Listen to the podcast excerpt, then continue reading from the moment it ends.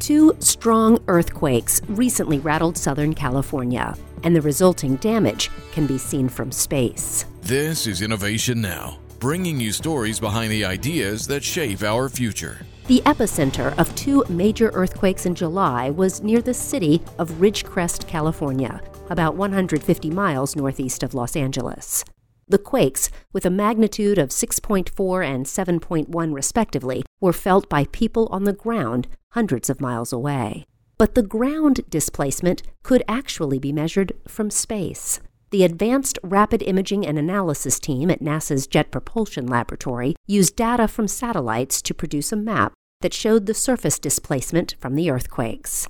State and federal scientists are using the map to assess damage and chart the faults that broke during the earthquakes or the thousands of aftershocks that followed. NASA analysts are continuing to produce visualizations of the land deformation, showing potential impacts, including landslides. This information is then provided to response agencies to help them prepare for, respond to, and recover from the disaster. For Innovation Now, I'm Jennifer Pulley.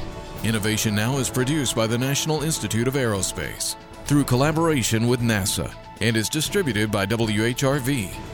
Visit us online at innovationnow.us.